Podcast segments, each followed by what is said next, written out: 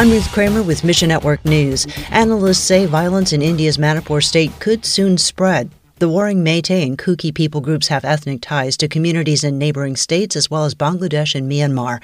A3's Pastor Meng says religious ties complicate the chaos. The Kuki are predominantly Christian, while Meitei are majority Hindu. Pray for wisdom as Christian leaders prioritize needs. Sometimes they have to care for the people who persecute them. Ask God to intervene and end the violence in Manipur and experiencing trauma is fairly common in the United States. Between 50 and 60 percent of all U.S. adults say they've experienced at least one traumatic event in their lifetime. Reactions vary widely, but many lead to harmful life habits. Most mental health centers aren't designed to address the spiritual component of trauma. Medication can help relieve the symptoms, but it doesn't fix the spiritual issues. Connect with Set Free Ministries to learn more at missionnews.org. Mission Network News is service of One Way Ministries. I'm Ruth Kramer.